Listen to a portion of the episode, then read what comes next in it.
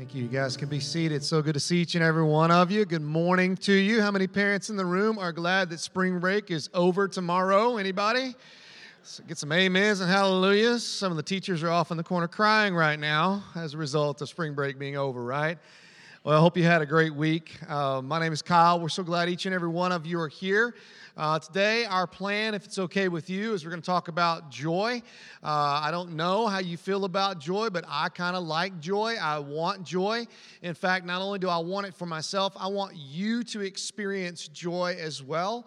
I want our church to experience joy. And so we're going to lean into it and talk about joy today. And if you're not a follower of Jesus yet, we want you to experience the joy of Jesus Christ. So we're going to talk about joy together. And so put joy and people together, and what you get is just this neat, beautiful thing. I think what you really get is you get church. You get church. And as we think about joy together, we think about this collective focus where we all come together and we're focused on one thing together. All right, this is a gimme question. All right, this is one of those. It's like right in your lap. You can give it back to me, and here's your question Anybody want to guess who or what our collective focus should be upon as a church? Anybody? Jesus. Great answer. Great answer. Solid answer. That's exactly who we want to be focused upon as a church. Well, our collective focus normally stems from shared experiences and values. Uh, this past week, I spent uh, most of the week in Dallas. I was there for some church planter training, and I was helping with that. And it was good, and it was intense, and it was a lot of cool things. Well, we were staying in a hotel. And I think on Thursday evening, we rolled in the hotel uh, early afternoon and we noticed this group had gathered. And obviously, they were going to be there for the weekend. It was kind of this reunion group. And we noticed this sign on the room that they were using that said RRR, uh, those three letters. And we knew it stood for something, but we couldn't see it because we were kind of in a hurry. These guys were in their late 50s into their 60s, and uh, they were having a good time. And so, anyway, we came back later that night. We got back to the hotel um, about 11 o'clock, and we rolled through there and I saw about eight of them still going, you know, still going after it. They had knocked back a few by this point, just to be honest with you. Uh, but I'm like, I want to hang out with these guys for a few minutes, see who they are and what they're doing. And I'm like, hey, I noticed on your sign RRR. What does that stand for? Who are you? They said, oh, we're a group the, from the Air Force, and we were in the Air Force late 70s, early 80s. And I said, man, that's really cool. And I didn't have to say anything else. I just watched it all happen because I had open ears and they had mouths that were moving. And they were telling story after story after story. Guess what their perspective was? Guess what their focus was? 40 years ago. They were telling story after story, detailed stories about their experiences in the Air Force. One of the guys, he kind of had a tick about him, and he kind of he'd pop like that with his lips every time he talks. So I'm, I'm just entertained all the way around. And uh, they're going, well, this one guy, he's telling a story, and he throws out there Eglin Air Force Base.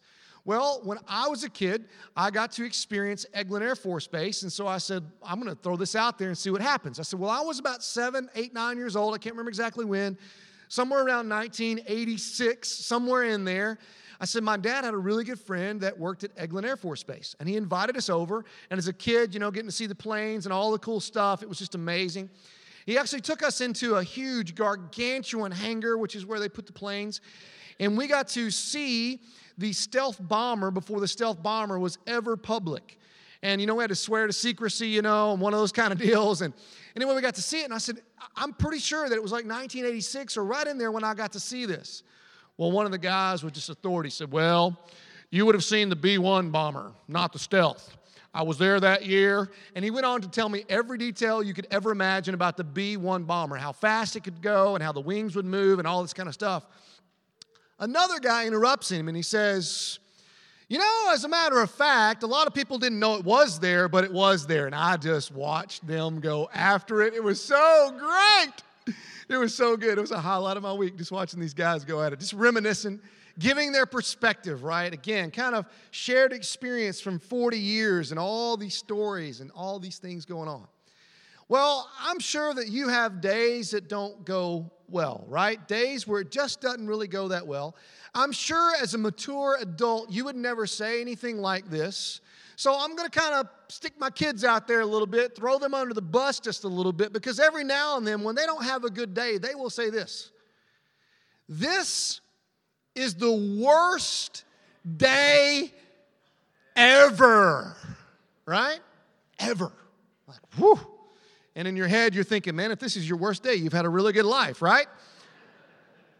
A lot of people think that about us when we say that too. Sometimes they'll follow it up because, you know, like mom or dad, we were responsible for it being the worst day ever. And they will follow it up and they will actually say, You're the worst dad ever. And I just kind of chuckle to myself a little bit and I laugh. And then I start asking them questions. I start asking them questions I already know the answer to, but I know in this moment their perspective is off and their focus is off. They think it's the worst day ever and they think I'm the worst dad ever, and it's not true. So I kind of redirect them. I say, Hey, is it true that mom and dad love you? Yeah. Do we feed you every day? Yeah. Are we ever like really mean to you to the point that we like, you know, mistreat you? No. And I keep flowing with it until they start realizing, okay, this day is maybe not the worst day ever. And maybe, just maybe, I'm not the worst dad ever. Now, again, those are things kids do. We adults, we never get caught up in this whole it's the worst day ever, you're the worst person ever. Our perspective and our focus always stays on really good things, and we're positive and we're full of joy all the time, right? All right. It just so happens the writer of the book of Philippians knew, because he was a human being too, by the leadership of the Holy Spirit, that we could get off track and we could lose focus. So, what we're going to see him do in Philippians chapter 2 and verse number 1 is give us a series of questions, a series of questions that he already knows the answer to. And he is doing his best through these series of questions to remind you and I how good we've got it and how blessed we are knowing that we can get off track and we can lose focus. We can lose focus as individuals, we can lose focus as Christians, and we can lose focus as a church, and that doesn't need to happen. So look at Philippians chapter 2, verse number 1. If you need a Bible, you can find one in the seat in front of you underneath there. You can find it on page 984, and we'll also have it on the screen there for you. And so Paul is just doing his best to remind us of what we have. Philippians chapter 2, verse 1. Is there any encouragement from belonging to Christ? Any comfort from his love? Any fellowship together in the Spirit? Are your hearts tender and compassionate. And he lays these four questions on them for them to reminisce and to remember and to recalibrate and to refocus knowing that they have the same tendencies that any other human being has. They have the same tendencies that any other follower of Jesus has. Sometimes we can really get focused in on the negative to the point that we miss what we're supposed to be all about and we forget the good things. In fact, over in chapter 4, I believe, uh, which we'll get to later, it just goes on and on again about the things we need to think about. Because if we start thinking about things that are negative, and things that are dragging us down, that's exactly where we're going, we're going to be. But He wants joy for them, so He's reminding them of the source of their joy. So I want to spend just a moment with you thinking about these questions, wrestling with these questions just a little bit. This first question we see here in chapter 2, verse 1 is there any encouragement from belonging to Christ? Now, is there anyone in the room that just really appreciates likes, maybe even craves, I'll go with that word, encouragement in your life. Anybody? Anybody? Anybody? Thank you for raising your hand. You did a great job raising your hand. You did a really great job. Here's what I figured out. It doesn't matter if you're the shyest person in the room or you're the loudest, you know, most flamboyant. Every single human being craves encouragement. We love to hear that we did a good job. We love to hear that we're on the right track. And he says, Is there any encouragement from belonging to Christ? I think we as believers would say, as we're sitting here right now in this moment, not in the midst maybe of a crazy circumstance that's causing us to forget, but as we remember, I think our answer would be yes. But let's talk about the yes and why the answer to this question is yes.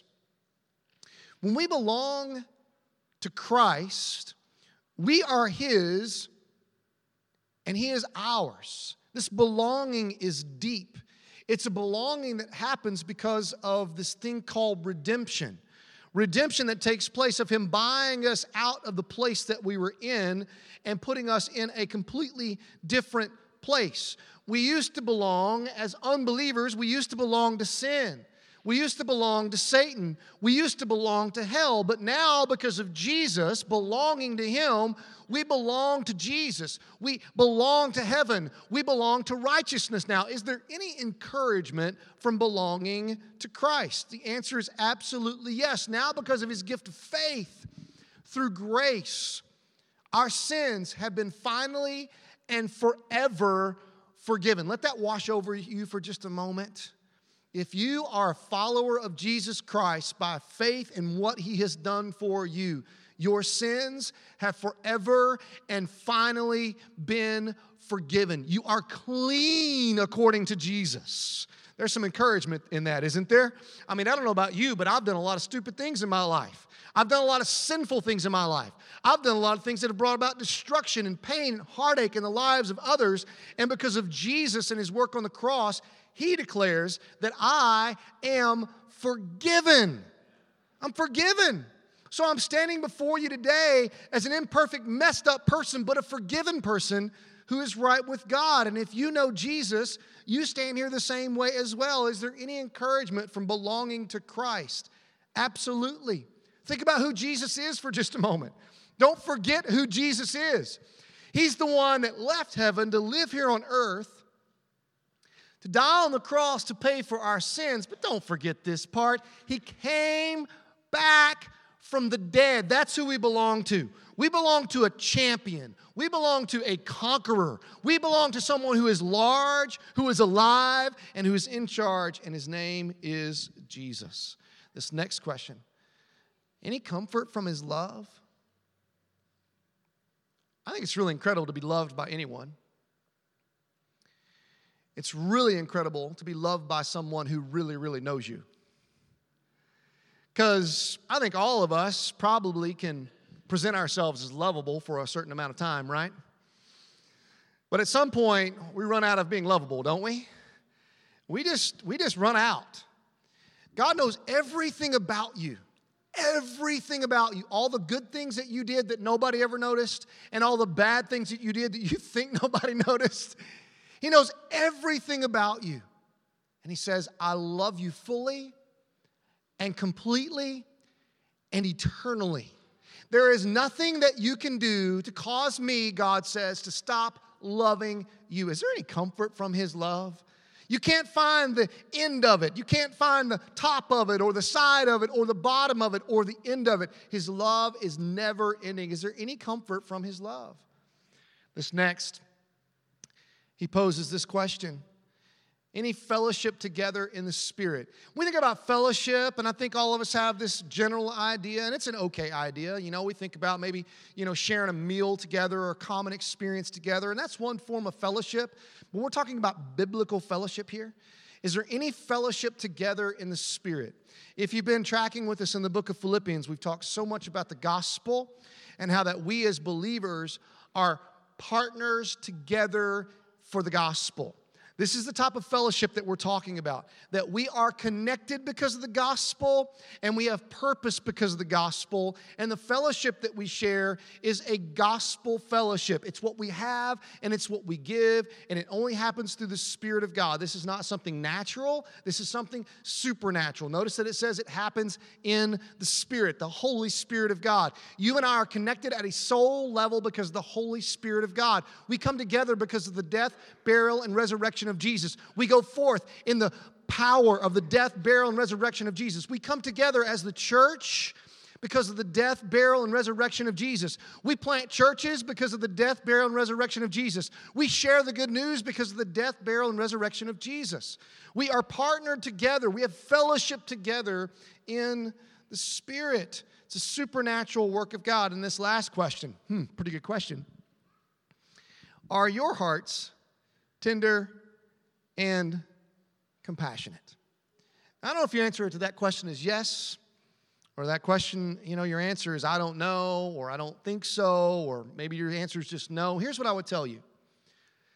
If you are fully focused on the truth of what we are reading right now, which is the truth of God, and you are standing in the encouragement from belonging to Christ, and you are comforted by his love, and you are partnered together with fellowship in the Spirit for the gospel's sake, I would say that your heart is tender and compassionate. When my heart is hard and I don't care about others, it's when I've forgotten who I am in Jesus. So this morning, just maybe, some of you need to be reminded of who you are in Christ. Church, this is who we are in Christ. This is not who we are because we're good people. This is not who we are because we come to a place. This is who we are because we belong to Jesus. Look on to Philippians chapter 2 and verse number 2. Paul says this Then make me truly happy. Some translations render this fulfill my joy. And this is the essence of everything he's talking about is joy, rejoicing in Jesus, rejoicing of what Jesus is doing in others. And he speaks to the church and he says, Man, like, make me happy to another level, increase my joy. And he says, Here's how you do it make me truly happy by agreeing wholeheartedly with each other, loving one another, and working together with one mind and purpose. There's a lot of stuff we could disagree on. Am I correct? In fact, I could just, you know, come up with a couple subs. You can just toss them out there.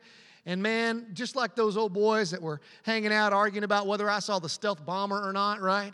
I could have us just having some serious debate and discussions in a heartbeat if I just tossed it at you. But my job this morning is not to divide. My job this morning is to unite. And there's only one way I can unite this church. There's only one way you can unite this church, and that is through the gospel of Jesus Christ. This is the theme over and over again. We are agreeing on the gospel. We agree that Jesus is who he said he was. We agree that Jesus did what he said he did. That includes him dying on the cross and him coming back from the dead. That is what we agree wholeheartedly with each other. Okay, that is where we are. That's how we can worship together.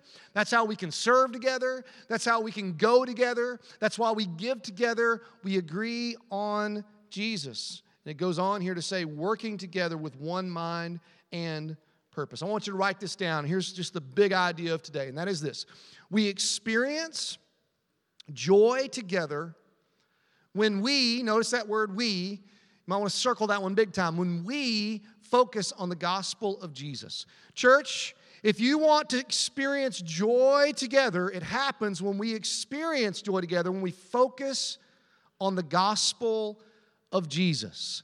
The moment you or I get our focus off the gospel of Jesus, everything begins to crumble. Everything begins to fall apart. This needs to be the, the theme of our homes. This needs to be the theme of our marriages. This needs to be the theme of our parenting. This needs to be the theme of our lives. It also needs to be the theme of our church the gospel of Jesus Christ. It's what brings us together. Look at Philippians chapter 1. Back up just a little bit. Philippians chapter 1, verse 27. Philippians 1 and verse 27. This is above all, okay, just above everything else. You, who the church, must live as citizens of heaven. We belong to heaven now. Conducting yourselves in a manner worthy of the good news about Christ. Then, whether I come and see you again or only hear about you, look at this. I will know that you are standing together with one spirit and one purpose, fighting together for the faith which is the what? The good news. We don't fight each other, we fight together for the good news. Look down now to Philippians chapter 3, verse 15 and verse 16.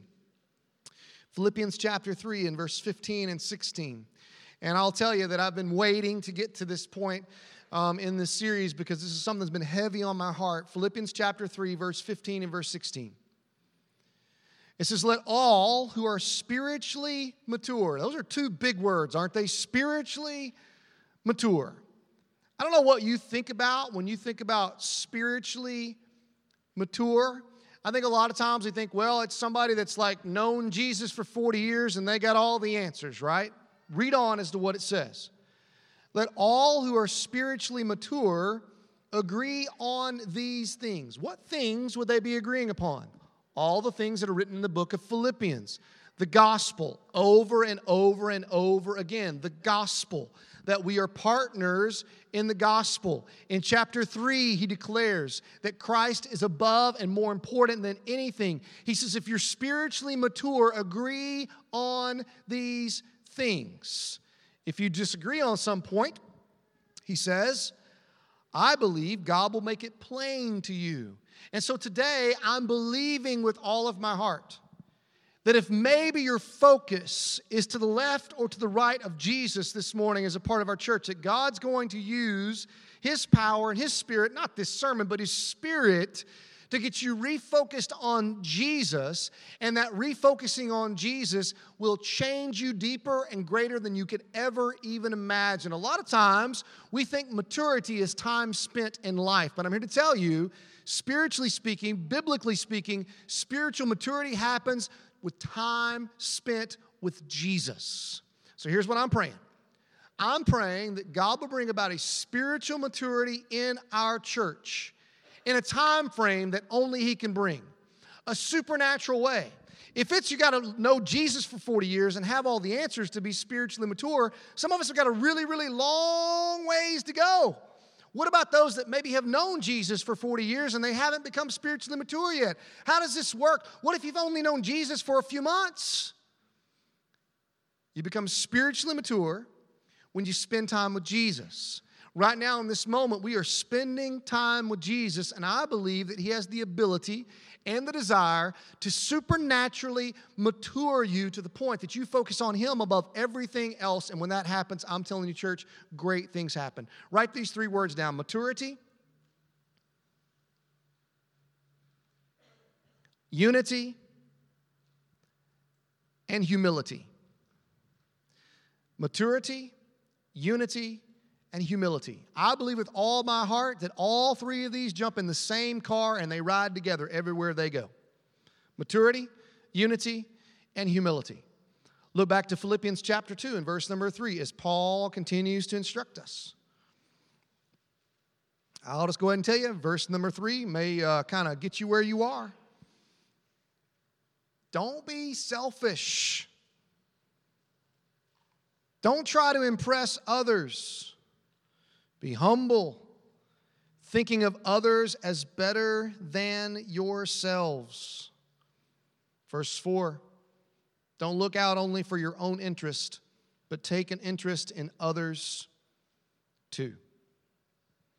Again, humility and maturity and unity, they go together. They go together. If we are going to mature in Jesus, the Holy Spirit is going to have to humble us in Jesus. Um, now, for some of you that were born humble, praise God for you. For the rest of us in the room, it is an act of the Spirit of God when we are humble. Amen? If you see humility in me, you are not seeing a good guy named Kyle, you are seeing a God named Holy Spirit. But he's powerful enough to take a cocky, prideful, arrogant person like me and actually produce humility. It's a miracle. It's a miracle. He can work that miracle in me. He can work that miracle in you. That miracle of humility is tied to maturity, which is focused on Jesus. And when we are humble and we are maturing and we are coming together in the name of Jesus, a unity takes place that is beautiful and that the world will take note of. They will take note of.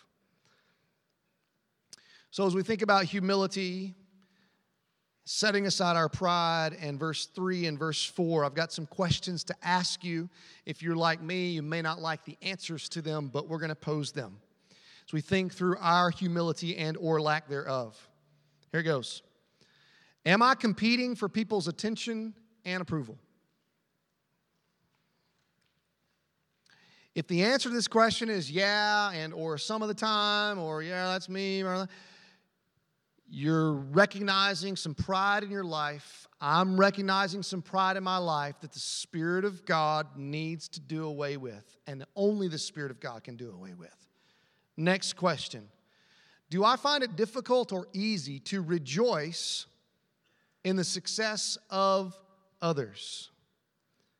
Do I find it difficult or easy to rejoice in the success of others. Notice that word rejoice. If you've been catching on, like joy and rejoicing, they run together. A lot of us kind of approach this whole thing of joy as, yeah, I want mine. No, this is not about me just having mine. This is about everybody else having it too. And when somebody else wins for the cause of Christ, guess what? We win too. And we should celebrate that. When somebody moves forward in life, even if it's not, you know, the most spiritual, you know, thing, maybe they didn't win somebody to Jesus, but maybe they just took a step forward in life and God blessed them in that moment. Rejoicing with them is a godly thing to do. Do I find it difficult or easy to rejoice in the success of others? Next question Do I think I am superior to other people? You may be thinking, that's not a fair question. That no way. There are times that we set ourselves in a room, we think, well, I make more money than they do. I eat my food better than they do.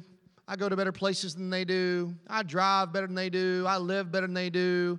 You know, we ignore all the other people that do all those things better than us, but we find the people that do it less than we do, right? You know what I'm saying? And the next thing you know, we feel like we're better than they are and we're superior to other people. It's a very unholy place to be. It's a very unholy place to be. Church, let me tell you something with all my being. I love knowing that I can invite anyone and you can invite anyone to this church and they can walk into this gathering and they will be treated with dignity and respect and the kindness of Jesus. It is so huge. It is so huge. Let us not lose that but may we carry it out of this place into our homes and into our neighborhoods and into our workplaces and not think that we are superior to other people. It's by chance that you work with some people that have some really dirty mouths, right? And if you're not careful, the next thing you know, you think that you are holier than they are because you don't say bad words. Let me tell you something your holiness is not because you don't speak bad words, your holiness is because of Christ. And the only way that you have Christ is the only way that they can have Christ, and it's Him moving in us by faith. Listen, don't think of yourselves as superior to other people. Next question. How much do I think about myself? I'll go ahead and give you my answer. Too much. This is huge. Don't miss this. If you will realize how much God thinks about you and how He thinks about you, you can stand and walk through life not thinking about yourself because you know how God thinks about you. There is never a moment, I messed this up with grammar in the first one, I'm gonna mess it up with grammar in the second one. There is never not a moment that God is not thinking about you. Here's what I said God's always thinking about you. He is always thinking, there's always thinking about you. Not a second passes where God says, ah, forget about them for a second. He's always thinking about you. And in his thinking about you, he knows everything about you and guess what he places on you? Value. Guess how much value he places on you? The value of his one and only son. That's the value he places on you. And the sooner I figure that out and you figure that out, the less we will think about ourselves because we know that God is always thinking about us. And we will realize who we are in Him, and then we can think about others in the way that we should. Know that God is always thinking about you. Again, we experience joy together when we focus on the gospel of Jesus. So check out verse 5. You must have the same attitude that Christ Jesus had. I mean, I know you thought I was going to read, hey, have Kyle's attitude and we'll all get there, right? That's what you were expecting, right? Like, be like me. You must have the attitude of who? Christ Jesus. Verse 6. Though he was God, he did not think of equality with God as something to cling to. Don't miss what was just said. He was God, and yet he did not go through life with entitlement. We are not God, and we think people are supposed to treat us like God. He was God, and he chose not to have that entitlement mentality about him. I know I just blew some of your minds. You just heard for the first time that you're not God. Like you, whoa, wait a minute. Yet he is God. He loves you and he's thinking about you. Read on, verse 7. Instead, he gave up his divine privileges. He took the humble position of a slave and was born as a human being. When he appeared in human form, he humbled himself in obedience to God and died a criminal's death on a cross. I want you to pause for just a moment and think quickly. Linger as long as you want to on the cruel, cruel death that Jesus experienced on the cross. And it wasn't for show, it was for you. It was for you. He wasn't there to impress anybody, He was there to save everyone. And he died that death on the cross. Verse 9 Therefore, God elevated him to the place of highest honor and gave him the name above all other names, that at the name of Jesus, every knee should bow in heaven and on uh, earth and under the earth, and every tongue that confess, excuse me, and every tongue confess that Jesus Christ is Lord to the glory of God the Father. Christians, let me ask you a question. Do you want people to bow now or to bow later? When I say people, I'm talking about your family, your friends, my friends, your neighbors, your coworkers. Do you want those people to bow now or to bow later. We understand the implications of the difference of the two, right? Like if they bow now, they experience salvation and forgiveness, and their eternal destination is forever changed, and their life is forever changed. If they bow later, they will do what is required of them, but their eternal destination will be separation from God. Do you want people to bow now, or do you want people to bow later? I don't know about you, I want people to bow now. That is the reason why, as one of your pastors, I am consumed with us staying focused on the gospel of Jesus Christ. At the end of the day, all that really matters is whether people are going to heaven or they're going to hell. And there's only one way to go to heaven, and it's through Jesus Christ. And our job is to help them find Him and then follow Him every day of their life. Everything else doesn't matter. That is why we are here. That's what we have to be focused upon. And when those moments happen, man, they're sweet. This past week, um, I'm leading one of our Disciples Path groups, and it's a joy. And um, we met again this past Monday morning, 6 a.m. And um, one of the people in our group uh, would have been easy, I guess, because of their own um, words and everything else, you know, just to assume that they knew the Lord as their Savior. And I took time in our group just to say, I know all of you because I know all my group really, really well, but I just said, I don't want to assume anything. And like if you miss Jesus, the rest of this stuff doesn't matter. Like if if faith and forgiveness hasn't happened in your life, like it doesn't matter how good you are, all that stuff's just irrelevant. And so we talked about the gospel and our and our teachings that we're going through talk about the gospel. Well, there was a person in our group that Monday morning shared with us that they are so glad that we didn't assume anything. Because a person that we thought, assumed, knew the Lord, didn't know the Lord, but last week, as a result of hearing the gospel very explicitly, placed their faith in Jesus Christ. Man, that was a moment. You talking about together? Yeah, you can celebrate that. You talking about feeling united, joy? That person's eternal destination forever changed. That person's sins finally forgiven. That was the conclusion they came to is I've, I've believed, but I've never received and I've never experienced the forgiveness of sin. And that person is walking on cloud nine right now in joy because their sins have been forgiven. Man, when those moments happen, they're incredible. Church, this is the reason why we have to come together in humility and maturity. When I say maturity, I don't mean you have to be saved for 40 years. And if you've been saved for 40 years, praise God for you. I'm not knocking the longevity but we must make sure that we are mature and according to the Word of God, if we're spiritually mature, young, old, following Jesus for a little bit of time or a lot of time, if we are spiritually mature, our eyes are on who? Jesus because he is the author and finisher of our faith. And as we, as maturing believers, keep our eyes on Jesus with humility, we experience unity and we experience, experience a joy that other people are drawn to experience. And I say to you, more people will bow now if we as a church are maturing and, hum- and humble and are united. People are going to see this joy and they're going to want to experience it.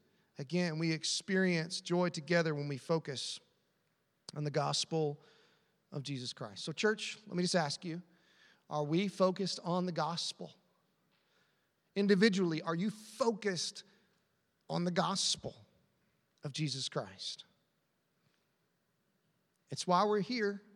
We're here to help people find and follow Jesus. It's why we give, it's why we serve, it's why we go, it's why we do what we do.